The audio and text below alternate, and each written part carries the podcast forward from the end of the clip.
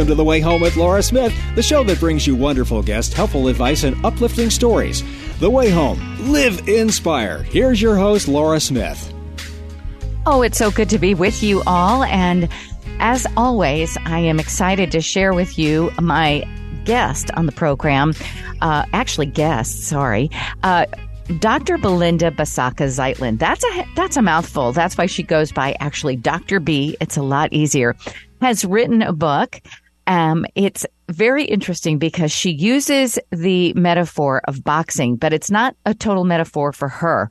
Um, you will see in her story, Mom, I want to be a fighter, an eye opening guide to speed bumps, gut punches, and miracles of life that yes, indeed, she found out that her son wanted to quit college to become a professional boxer. And it goes from there and gives really wonderful advice to not just parents, but anyone at all who is working through this thing called life and kind of going through uh, in a way that makes you not only grateful for what you're going through, but grow from it as well. Learn so that you can really truly um, live your best life. And this is a wonderful book that includes uh, bits of work things in it so that you can write down your own lists and and your own uh, dreams and have your own uh, input into uh, what it is she's trying to get across that I think is absolutely for anyone anyone at all it is going to be helpful to you mom I want to be a fighter. That's coming up. Also, uh, how to keep your your house protected in hurricane season, and a whole lot more. Plus, good news stories at the end with Jim Cleefield, and it's all part of a program called The Way Home with Laura Smith. But it's brought to you by the family of Balance of Nature. Balance of Nature is fruits and veggies in a capsule. They're not vitamins created in a laboratory. It's just food that has been selected by a scientist and a, a doctor, physician, Dr. Douglas Howard, uh, when he was doing research on how people could live uh, more, well, nutritionally sound lives.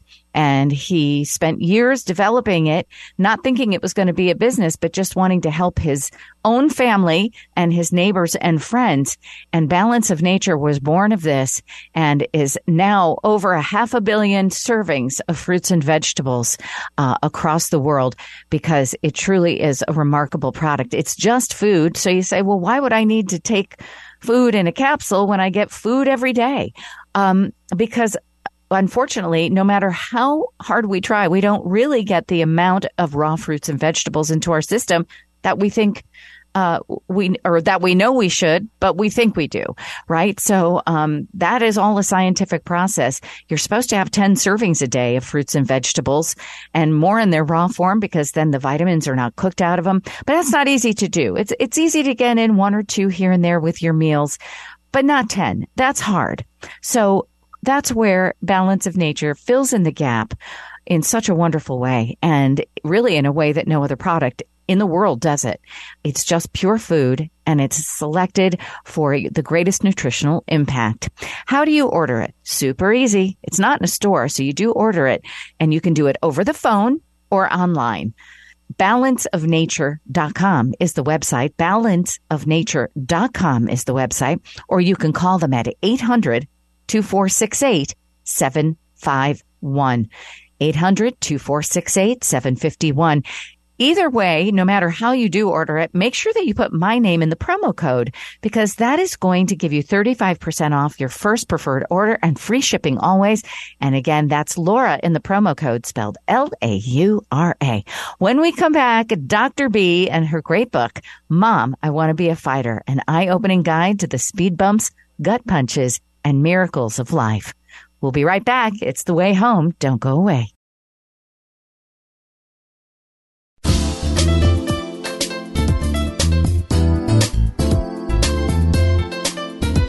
Welcome back. You're listening to The Way Home with Laura Smith.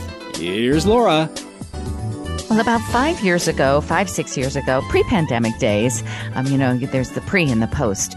Uh, I had a great, uh, wonderful uh, job situation when I was living in New York of going to all sorts of events around Westchester County, New York. And meeting so many people and wonderful people doing wonderful things. And one particular evening, we were at this place called the Castle, uh, which is in Tarrytown, New York, a wonderful place. And um, I met someone that you know when you make a connection that it's not going to be just passing. You're going to perhaps know them for much longer in your life. And we just hit it off that way. She was, I found her to be extremely kind, extremely, um, just warm and engaging, but also there just seemed to be so much that Dr. Uh, Belinda Basaca Zeitlin had to offer. They, they call her Dr. B. It's just easier that way. Um, that we've stayed in touch since then and so happy that this lady has written a great book that I think would be helpful to absolutely anybody. It's called Mom, I Want to Be a Fighter, an eye opening guide to the speed bumps, gut punches, and miracles of life. Dr. B, thank you for joining me on the way home. Thank you. Thank you, Laura. I'm so honored to be here. Honestly, I, I, I just love what you do as well. And, um, I knew that night too that we had a special connection and that wasn't going to be the only time we would connect. I'm so happy about that. Truly, I am. And, you know, you are someone that I admire greatly from just, you know, following you over social media since I, I left New York and now I'm in Northern Indiana. But I love to, to follow people on social media. It keeps you uh, really clued into what everyone is up to. And you're just a, a phenomenal uh, person. I met you. You were actually selling uh, cosmetics and a, a beautiful healthcare line um, when I met you in Tarrytown. But you had previously, in your previous life, had been a pediatrician and a scientist, and but and now we're going to add to all of that um, an, an author and and I'm so excited about all of it. Um, you bring such a wealth and, and a background with your own personal life, um, and I loved reading actually much of your personal story um, about you and your family uh, being Filipino and coming to this country and what that was like for your family. Your mother was a doctor. Imagine that back in the 50s and 60s for a woman to be a doctor in that day and age in New York, of all places, as um, as a Filipino. And and I just uh, I'm amazed by what so many people and a lot of it takes place in New York where people arrive in this country through that gateway there. And I think that it's true. If you can make it in New York, you can make it anywhere in your life. And y- your family certainly uh, sounds like it came from all of that, that incredible upbringing. And then you went on to do it as well. But you uh, switched gears. And by the time I had met you, um, at that event that evening at the castle, you were no longer a pediatrician, although you had a breadth of a really amazing career doing that. You had switched gears and I think a lot of it had to do with what uh, you know what happens when we grow as as women and as people and as moms and wives and things like that. So um, your life has taken such an incredible journey, and this book is really a, a, a beautiful uh, not only a, a beautiful sort of autobiography, but it's also a great workbook for other people who really want to know what it means to get in into the uh, the ring of life. And I use that metaphor because your entire book, "Mom, I Want to Be a Fighter," uh, uses boxing as which no one would ever think the the tiny, petite, beautiful woman that you are, that you would be having a book and using that as the background. So do tell us the premise for Mom, I Want to Be a Fighter, an eye opening guide to speed bumps, gut punches, and miracles of life. Wow, Laura, thank you. And I love that. The Ring of Life. I'm going to have to use that to a sequel. Hint, hint. Um, that will be coming, maybe coming in the future. Uh, so yes, personally, this book was uh, I will start out by saying that I have two sons. They're both in college. And my oldest son always had this desire to be a professional boxer. Uh, he has a really great tuition package at a upstate New York school, private school. And during the pandemic, things for a lot of the this age group and everyone got a little bit shaken up, right? Wouldn't you say? Mm-hmm. So he um, did a lot of soul searching. And one day he called us via FaceTime and my husband and I happened to be home at the same time and we picked up the phone and we just thought he may need money or something like that, like he usually does. but he said, "Mom, Dad, I just came back from the dean's office, and um, I'm leaving school, and I'm per- I'm I'm pursuing my dream and my passion to become a professional boxer." And as a mother, as a pediatrician, seeing a lot of closed head injuries, traumas, encephalopathies, things like that, um, based on repeated trauma, head trauma. And also the fact that we were, if you think about it, in September of 2020, we were in the midst of COVID that we did not understand if you got, we came down with the infection and you went to the hospital, we didn't know what the outcome was going to be. There was no mm-hmm. vaccines yet. There we, we were just all sheltered at this point. Um, so uh, just so many thoughts were running through my head and and when we hung up the phone i was i got really emotional and i just said this is not what i planned for my baby boy and um, so my husband and i did this thing and this is this is a really big message in the book that i'm hoping your listeners will also take in my husband and I said, Do you stand in your vision? Do we stand in our vision or do we stand in our ground? Your vision, our vision for our boy was for him to be happy, fulfilled, healthy, living his best life. Um, and our ground was through college, maybe graduate school, law school, and on having a, a long life, being healthy. His vision was also being happy and fulfilled, but his ground was at that moment not through school. It was mm-hmm. through boxing. So we said to ourselves are we going to uh, are we going to stand in our vision and and and support him? Or are we going to stand in our ground and maybe lose contact with our son?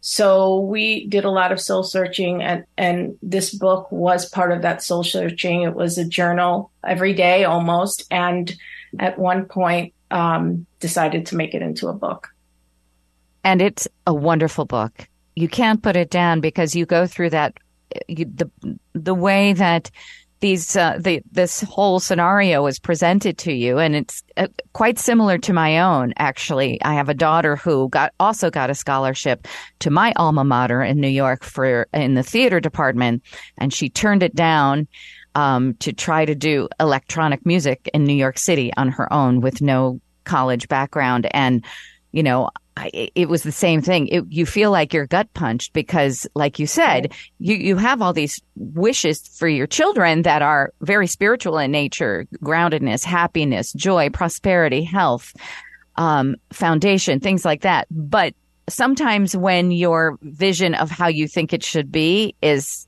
shattered, you feel like the, the rug's been pulled out from under you and you think, how can I how can I parent from this standpoint? Because I wasn't expecting this and I don't know really what I'm doing if, you know, if she takes this path or whatever.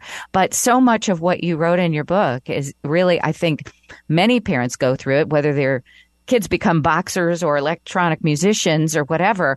Um, there's things that we don't foresee. I think that's it. Correct. When, when we're parents, like we're raising them and they're little and we think, well, if we do this and, and this kind of behavior and expect this and shower them with this kind of love and whatever, things are going to be exactly as, as we hope they are. And, and then, then life happens, you know? So, um, I yeah. love the beautiful way in which you've presented in your book, Mom, I Want to Be a Fighter. It, it's really chock full of all sorts of, um, uh, the way that you handled it. In addition to, you have a, a place in, in the book where where you can write down different things within your own experience. So it's almost like journaling in your sense so that you can go through your own life and base it on the things that you learned and you're, you're trying to help. I love that about the book. And indeed, you have a, a currently you have a workbook that's a companion to this book that's out as well.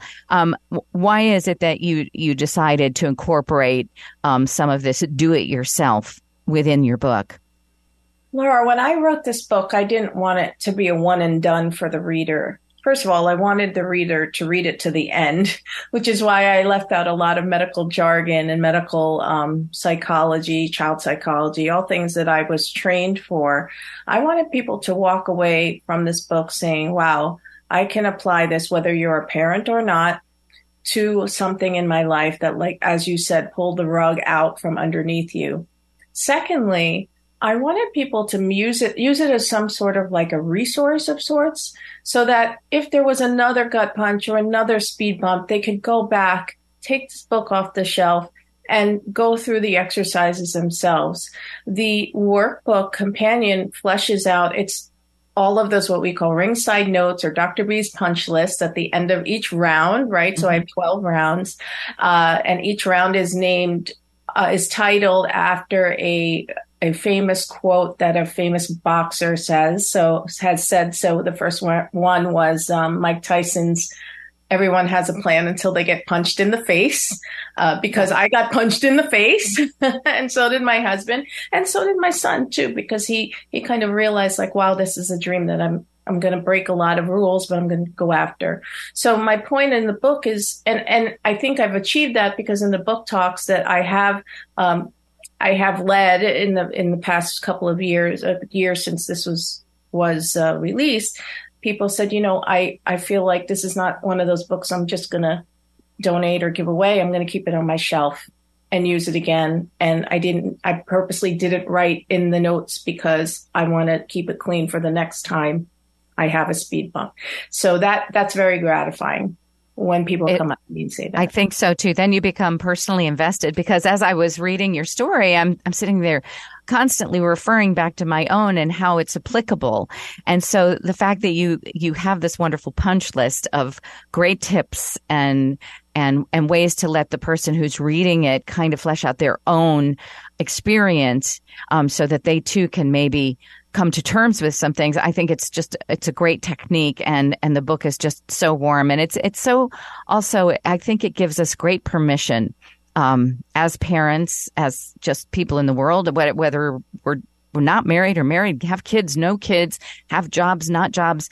Um, it gives us permission to kind of really, you know, delve inside, look within, and um, give us permission to be who we are. And I think your son, it's easier for me to say because I'm not his mom, right? Um, you know, if my daughter came to me and said she wanted to be a boxer, I, you know, I can't even, you don't you know how you're going to handle certain things. And especially, I find it interesting. You and I are very similar in the sense that you, you wrote about the fact that like, violence of every kind was like so far from your like you didn't like violent mo- you you and I the same. We don't like violent movies. We don't like confrontations and we don't like, you know, anything gory. You know, we're just so opposite that. And yet boxing within the structure of it, it is a violent sport. And how do you reconcile that when this is your child? And yet you just so beautifully, um, you you graciously sort of divulged everything you went. It was very truthful. It wasn't you weren't trying to paint a rosy picture of how easy or difficult it was for you and your husband to go through this. Um, tell my listeners, if you would, you know, how it has played out, because this was a couple of years ago already. Um, right. what, what has happened with the whole trajectory of your, your one son, Emmanuel, and his, uh, desire to be a fighter? So, yeah, so he just, when, as I describe in the book, we said, well, if you're going to leave school and you're an adult, you're going to support yourself. And, um, he did he went and got jobs. He got trained for different jobs. Uh, he also paid for his own rent, his food. We would give him money. We paid for things like his health insurance and his, his cell phone, but everything else was him. And um, he went back to school for a year, said, This still isn't for me. He left for a year and he's going back to school in in a few weeks again and he said i'm just going to finish this because i do really now believe and understand the value of an education and going through the program of an institution. I respect it now. I get it. And he's still boxing which it's everything that i would want for him in terms of he being happy and also fulfilling um, the vision so the joke is on us because he has learned so much about life, living on his own, living up there in the summers by himself, managing budgets and, and payments and calling different companies, you know, cable companies and things like that. Things that he would not have learned had he been in the uh, school setting because he would have been so bitter about having to be there, but now he's going back on his terms. So we keep saying, my husband and I keep saying that by relinquishing our ground, we all gained our vision, all three of us. Mm. And, um, and we're closer now than we've ever been. And he respects us for how we handled the whole situation. I still can't watch him fight. I haven't. Um, he, he's still an amateur, you know, the amateur level, but, and he doesn't want me to come and see any of his fights either because I just, I, I'm not ready for it yet. Right. And understandably so. And does he understand that? Yes, he does. He does. He and does. he also says, I, I, I almost don't want you to be there my first few fights. right. And, and even though he, um, decided that he would incorporate, um, you know, college and an education back into his life yet again, um, does he plan on sticking with, you know, a boxing career as his livelihood? He he is, but he understands that there's a time limit to it. That there's like you know an expiration date, as he says, um, and at the same time, he wants to use what he's learned in boxing, all his life skills, and um, it, he does say that it has so many parallels. Boxing and the mindset of boxing and being committed and disciplined has so many parallels to life that he would love to teach that to other individuals, whether it's adults or he's really good with children. Um, right now, he's the athletic director at a local boys and girls club upstate, and he loves it. So his vision is to have some to play that out in some way in the future. Maybe own some boxing gyms and teach children this discipline of life through mm-hmm. having fun of safe boxing. Um, so so that's you know that that's his vision. That is his passion. Once his boxing career is over, um, and who knows, right? We'll see how that how that fo- unfolds. But I see more of a groundedness around his decision making. Uh, he hasn't read the book yet. He doesn't want to read the book yet, uh, and he and hmm. he's just closer to us. So I think this book has helped me achieve that, help us achieve that because I think people would be looking at me as a physician and going, what do I say to change my child's mind so he, he or she knows that that's not the right way and my way is the right way. And this book is completely opposite of that. Right. But it very gently does it so. I mean, you're not militant in your advice and you're also not, you know, you don't, uh, you know, feel sorry for yourself in any way. It's a really wonderful balance between, um, stepping up into your, your truth and yet at the same time being open to the guidance that this great world and guide and God and universe, you know, affords everyone that searches for it. Um, it does come, and ev- even if it's through trials and what you say, but you have uh, in the in the title in in uh, in addition to speed bumps and gut punches, you also have miracles of life in there as the last uh, qualifier. Uh, what uh, tell us a, a, bit about miracles of life and what that means and how how that's affected you. Have you had many miracles? I do. I have miracles every day and i count them every day before i go to bed. Uh, they come as whispers or they come as loud showers of wonderful abundance. Uh, i'm i'm a very spiritual person. I'm a very religious and spiritual person and i really do believe that if you your intent is always to leave a place better than you found it that will come back to you manyfold and it may not come back to you to the person that you showered that blessing to or abundance to but it will come back to you in another way so for as a quick example i let go of this fear that his coach was going to be this money hungry person and he's going to take advantage of my baby. And I just trusted. I trusted in the powers that be in the above. And we were blessed with a coach and a and his wife who love my son as a son and treat him as a son. Uh, and in fact, his wife is a big factor in him going back to school because she kept on saying, you really need to finish your education. And they've taken care of him, taken him under his wing. I couldn't have asked for a better couple person, you know, even the team, the whole team, they, completely embrace. He's a family up there now, and I would never have imagined that in the beginning of this. So that was definitely a miracle in all of this. And they're an extended family that we never even thought we could have or dream of. And they've shaped my son's life so much. I'm, I feel so indebted to them. Yes. Oh, I love those. Those are the beautiful miracles for sure. And, um, and it's interesting how no matter how much we would try, we might not be able to accomplish that on our own. We don't even know sometimes what the miracle, what form it's going to take or what we need exactly. But there it is. There right. it is You're out of nowhere. Right. Mm-hmm. Yes, you're absolutely. I love the way you said that, Laura. You're absolutely right. Like we would not have been able to achieve what we did, what, how far he has come without all these angels that have fallen into place. Some of them were from the jobs that he he had, and they just like a friend would describe it to me like a shooting star in your life. Like they're there for the moment that you needed them, and then now they're not there, but they taught you the lesson that you needed to to learn at that moment in time. And he's had some of those and he, he listened, which is wonderful because like you said, may not have learned it through us. Right. And it may not have learned it also, um, you know, had you really blocked his efforts, you know, to doing what he decided. It is, it's heart wrenching. I'll never forget the day my daughter came and told my, my parents and me that, um, she would not be accepting the scholarship.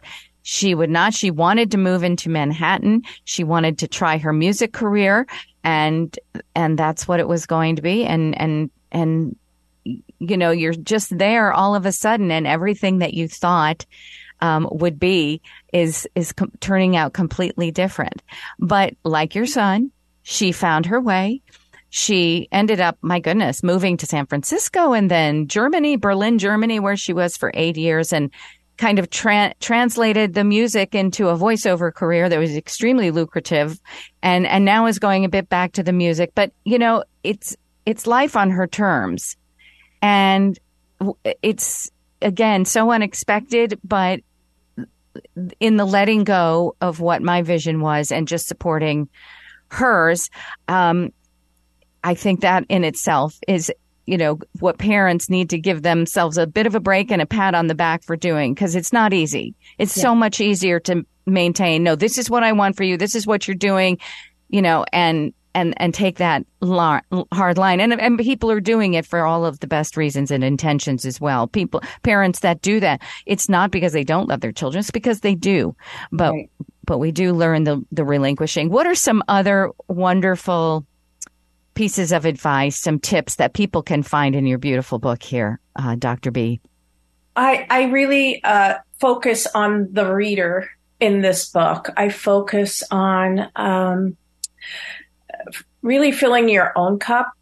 One of the things that I talk to my clients or anybody that I, I coach is most of the times we're so busy lighting everybody's candle, let's say, right?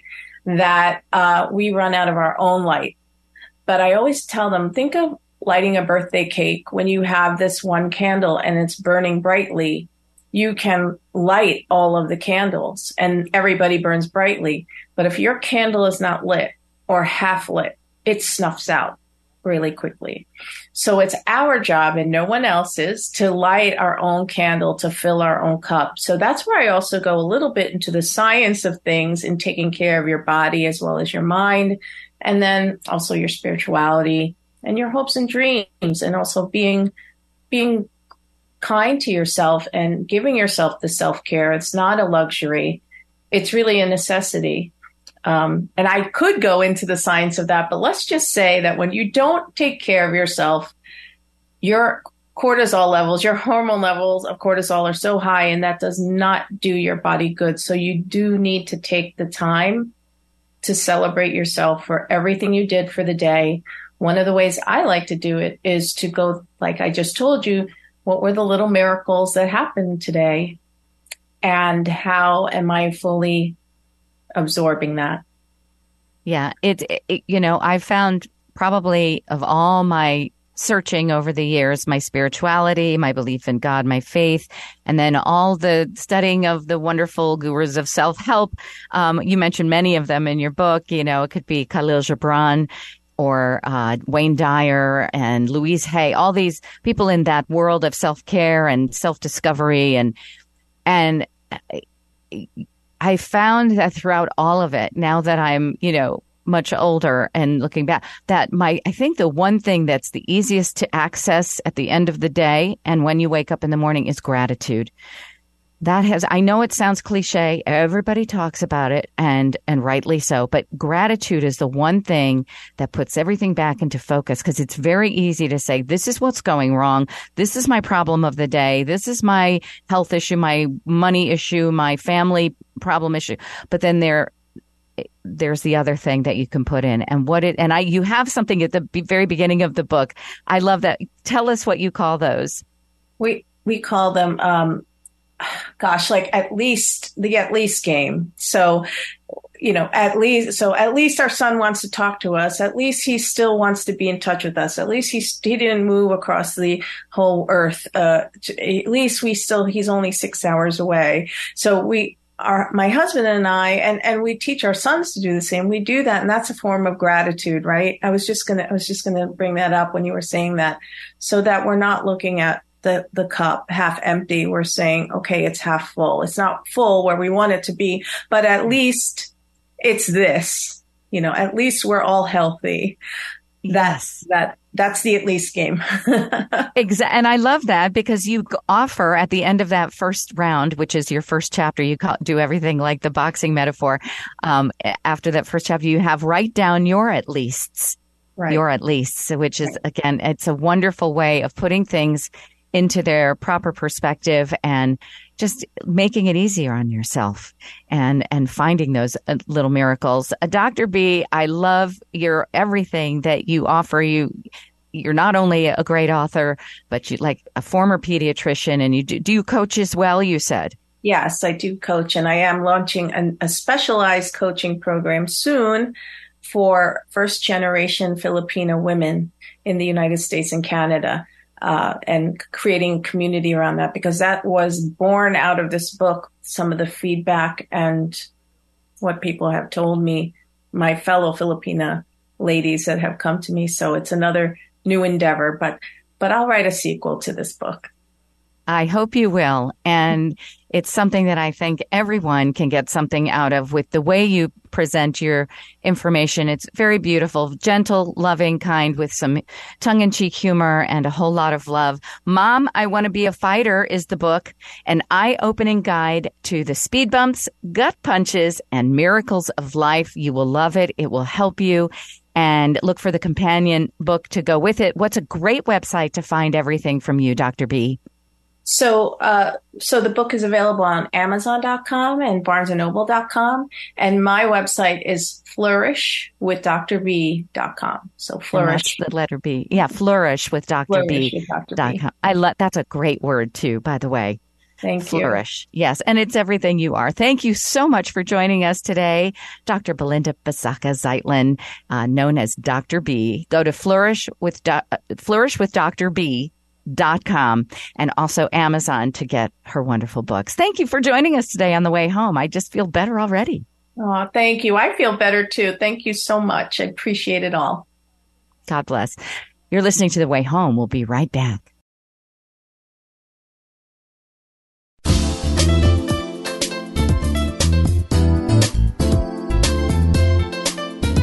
Welcome back. You're listening to The Way Home with Laura Smith. Here's Laura. Well, it's no secret that cyber attacks are on the rise across all industries. And it, it just looks like it's getting worse, not better. And it makes us uh, a little worried when we hear uh, different reports coming over the news that even, you know, our own government is scurrying to try to make sure that, uh, you know, we're not uh, constantly being bombarded with these uh, malicious uh, hacks.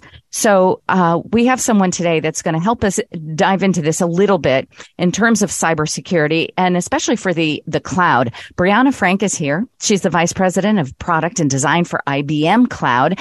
And uh, Briana, thank you for joining us today because I know this is something that's top of mind for a lot of companies. Um, like I said, the government, just just even everybody on a personal level is worried about these uh, type of malware and and malicious uh, actors who are looking to exploit different organizations. So. Um, tell us what we what we can look out for and how the IBM cloud might be of help to us. Absolutely. You know, it's interesting to see how much our behavior has changed. I think the pandemic really triggered our behavior to you know embrace more technology out of necessity. So we're we're seeing a lot more contactless transactions. We're also seeing an infusion of AI into everything that we do. And the US Treasury's cloud report I think is really reflecting that influx of technology and innovation that's happening in the world and had some cautions on how to prevent uh, a potential cyber attack. And one of the things that they cited um, in the report, you know, is this this concept of a concentration risk. And, and by that, they mean having all of your applications or workloads in one particular spot could provide a, you know, a, a an additional, you know, um, risk. And, you know, it's interesting because at IBM, we've really been focused on this for a long time. We've, we believe in hybrid multi-cloud, which, which means instead of having all of your applications in one area, you would distribute those into lots of different data centers, you know, on-prem data centers, different clouds, our own cloud. In this hybrid multi-cloud approach really diffuses or distributes any sort of con- concentration risk.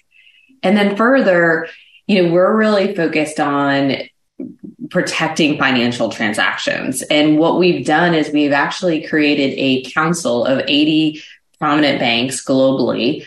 And we also speak very frequently with regulators. And we use the collective intelligence of these thought leaders in the industry to build a framework of controls, security um, and compliance controls into our cloud. And that provides a layer of protection and security that, you know, with entrepreneurs or, you know, developers are building on our cloud, there's a level of security built in. So that's good to know. And, but how do we know that maybe whatever institution or organization that we're dealing with is taking the, the right precautions, such as IBM, uh, for these? Because not everybody seems to be as on top of it. I mean, sometimes we're hearing about hospitals and, you know, places that you would think things w- would be really well guarded and, and regulated and such. And, and it seems like, you know, it's, it's sort of the wild west out there. Absolutely, and it is. It seems it is. Um, you know, you you hear about uh, more and more um, uh, security breaches every day, and I know it's it's uh, it can be disconcerting for you know the consumer. And I think that we have to insist on additional governance, and we have to insist that organizations are really adhering to the highest level of security. And I think that's really what the government's, um, you know, this U.S. Treasury Cloud report was was intended to incite additional levels of security. Um, and, and to really make sure that organizations are paying attention and that they're they're taking action. Mm. Well, that there's some comfort there. Uh, what? How do we know that we're our own private stuff just in our, our own homes is, is being, um, you know, completely secured by whatever company maybe our, our cloud is with. Yeah, I mean, I think that's that's a that's a tougher problem. I mean, it would take some a little bit of investigation to say, you know, where is my financial institution? You know, what what levels of security are they um, are they uh, adhering to, and where are they uh, you know, what what level of security are they um, participating in? So I think it's a it's a little bit of an investigation for sure. Mm-hmm. But you know, hopefully, if we do our job right, and the government is really pushing on this, that financial institutions will have to adhere to a higher level of security and compliance, and you know, hopefully, the consumer doesn't have to worry because um, you know additional governance is being put in place. Okay. If people want more information on this, because some people are um, are more able to kind of uh, get into the infrastructure and try to figure these things out. Where what's a nice website that people can go to and maybe get more information? Absolutely, it's ibm.com slash cloud. Oh, easy. IBM.com slash cloud. And I think a lot of us, the word cloud even is, is now more generally accepted and people are starting to learn what it is. So it's important that we really can understand this even further. Thank you so much, Briana Frank, Vice President of Product and Design for IBM Cloud. All right. Thank you. Thank you for joining us today. You're listening to The Way Home with Laura Smith. Once again, here's Laura. Well, the 2023 Atlantic hurricane season runs through November 30th. And whether you or a loved one is a resident in a hurricane prone area, we encourage you to take a few vital steps to ensure that you're prepared for what could be another active season. My guests today are Dr. Ian Giammanco, the lead research meteorologist at Insurance Institute for Business and Home Safety, and Michael Richmond Crum, director of personal lines and counsel at American Property Casualty Insurance Association. Gentlemen, um, what are some science backed actions that people can take to strengthen their properties and their situation to reduce the risk of damage to their homes? Yeah, thanks, Laura, for having us. Yeah, a lot of the damage when it comes to hurricanes starts with uh, your roof. So when you're re-roofing, that's a great time to make a couple of changes uh, to your roof system to get a better, stronger roof. You can add uh, enhanced nails. You can actually tape those seams or seal the roof deck. So if your shingles do fail, you're not going to get water through your roof. And then there's some details about how you do the edge. You can check those out at fortifiedhome.org. And then the next big vulnerable spot, if you're looking for those big projects to really kind of bring your home to the next level, look at your garage door. They all should have a sticker on the back that says their wind rating. And if it doesn't, and you're in the market for a new garage door, get one that's rated for 130 mile per hour winds or higher. Uh, those are two of the big things you can do to your home uh, to be ready for the next storm. That's great to, to know. I wouldn't have thought of that. Um, what, in terms of home insurance, should we know uh, whether or not we are covered properly? What can we do? Well, the first thing you can do is check to make sure that you've got your insurance policy ready. Take it out and take a read through it. You know, following a hurricane or a major storm or event is not the time you want to realize you don't know how you don't have enough insurance coverage to repair or rebuild your home. So with hurricane season upon us, this is the perfect time for homeowners and business owners to take out that policy get in touch with their agent or insurer. Make sure they have the right amount and right types of insurance coverage, particularly flood insurance should be addressed. You want to make sure that if you need flood insurance, you get it. A lot of people think that homeowners insurance sort of covers that flood component, and it doesn't necessarily. So you want to look into that. You also want to check your deductible. Make sure it's an amount that's, you know, basically fits with your budget. That's the amount of money that you pay out of pocket when your insurance kicks in. So you want to find that balance of affordability and you know uh, and coverage that that fits your needs. Absolutely, and uh, it's obviously much better to be safe than sorry and to start the process or even make a home inventory and get your ducks in order so that they aren't floating around your home during hurricane season. Thank you so much, gentlemen. I really appreciate you being on the way home. Thank you, Laura. Thank you very much. You're listening to The Way Home. We'll be right back.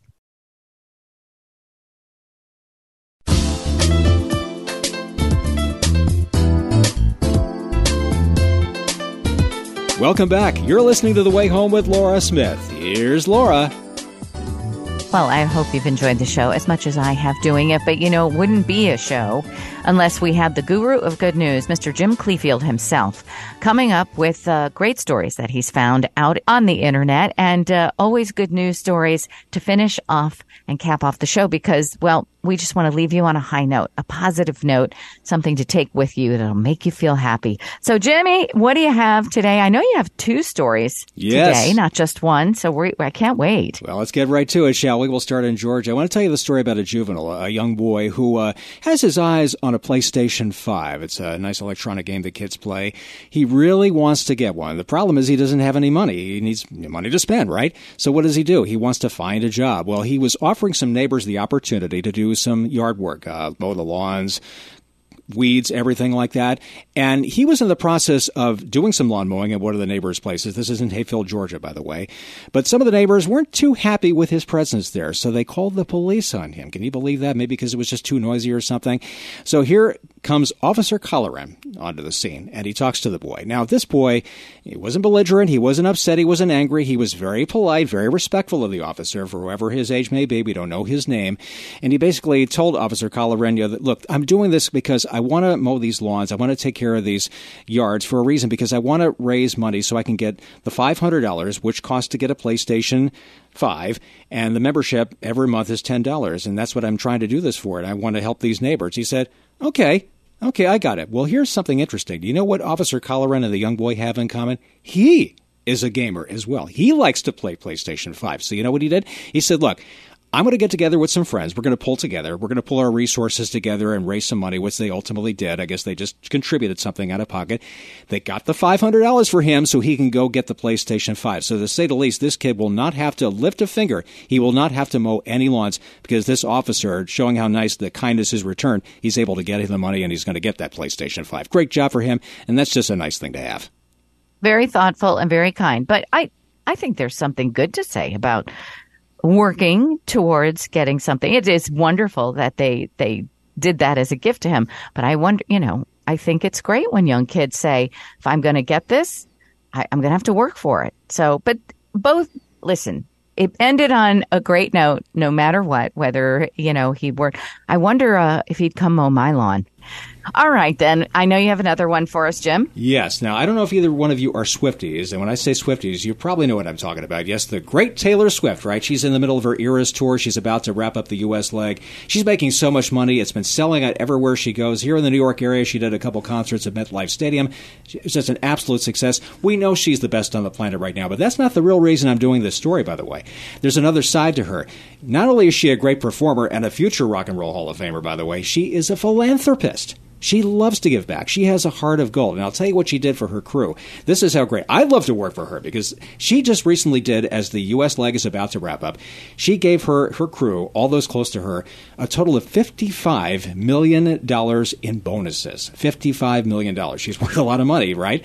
But the, the big surprise, though, I mean, aside from giving the money to her riggers, her dancers, her caterers, etc., here's the special surprise of all. She has 50 bus buses, 50 bus drivers that have to haul all that equipment all over the country like they've had, and they really work hard. They probably do most of the grunt work aside from those who are on stage, right?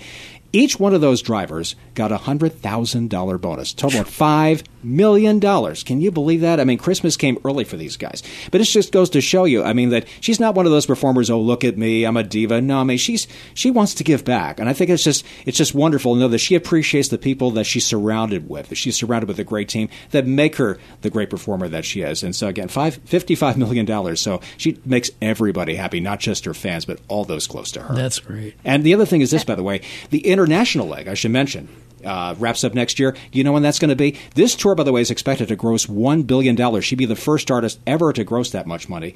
It's going to end on a date that I think you're familiar with very much, LJ. August 17th, 2024.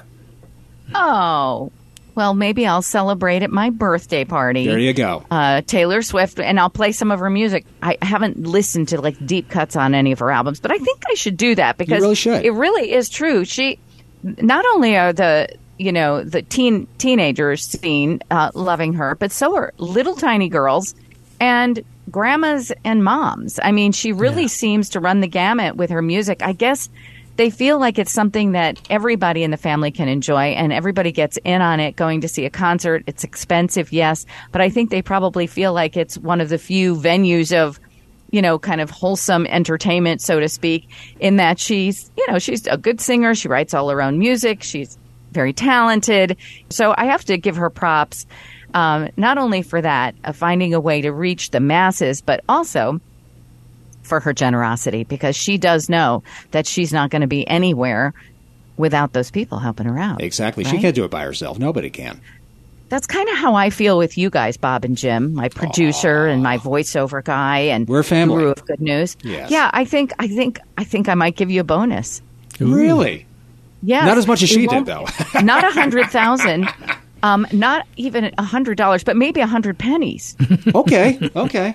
That'll get me No, something. Maybe I'm another cup of kidding. coffee. I don't. You're worth a million bucks. Thank you. That's all I'm going to say. That's how good you two are. Anyway, thank you. Listen, when I'm making money like Taylor Swift, I Mm-hmm. you'll get a bonus. I promise. I promise. I promise. I Just look forward don't it. hold your breath. Taylor would be lucky to have us. That is right. You are the best of the best. That would be Bob Small, my producer, Jim Clevefield, the voice of The Way Home. And to both of you and everyone today listening, to my wonderful guest, Dr.